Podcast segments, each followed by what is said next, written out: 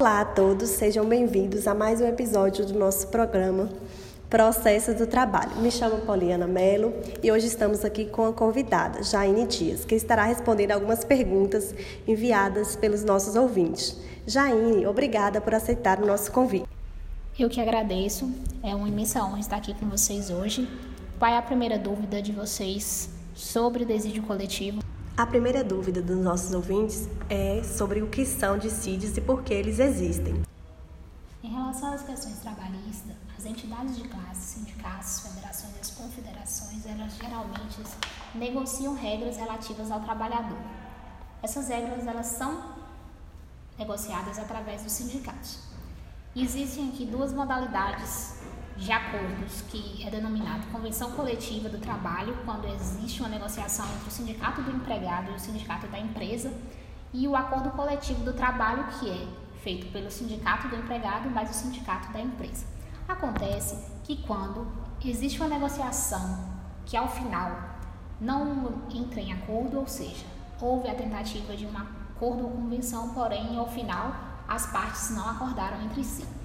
Nessa realidade, é, tanto a empresa quanto o sindicato do, traba do trabalhador, né, dos empregados, podem entrar na justiça pleiteando é, um instrumento denominado de dissídio coletivo.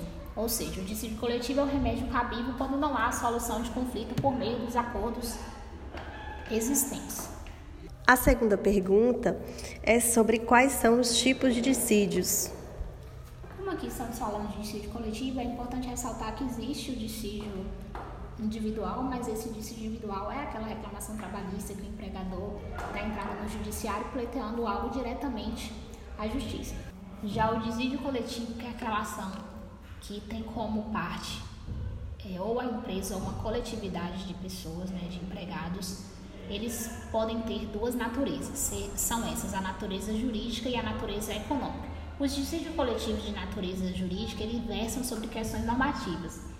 São aqueles dissídios em que as partes entram na justiça para tentar haver do juiz uma decisão acerca de uma norma já estabelecida, ou seja, uma interpretação normativa.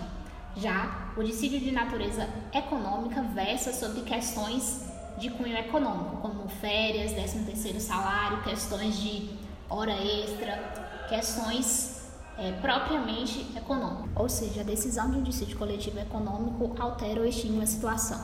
Pode propor um dissídio coletivo?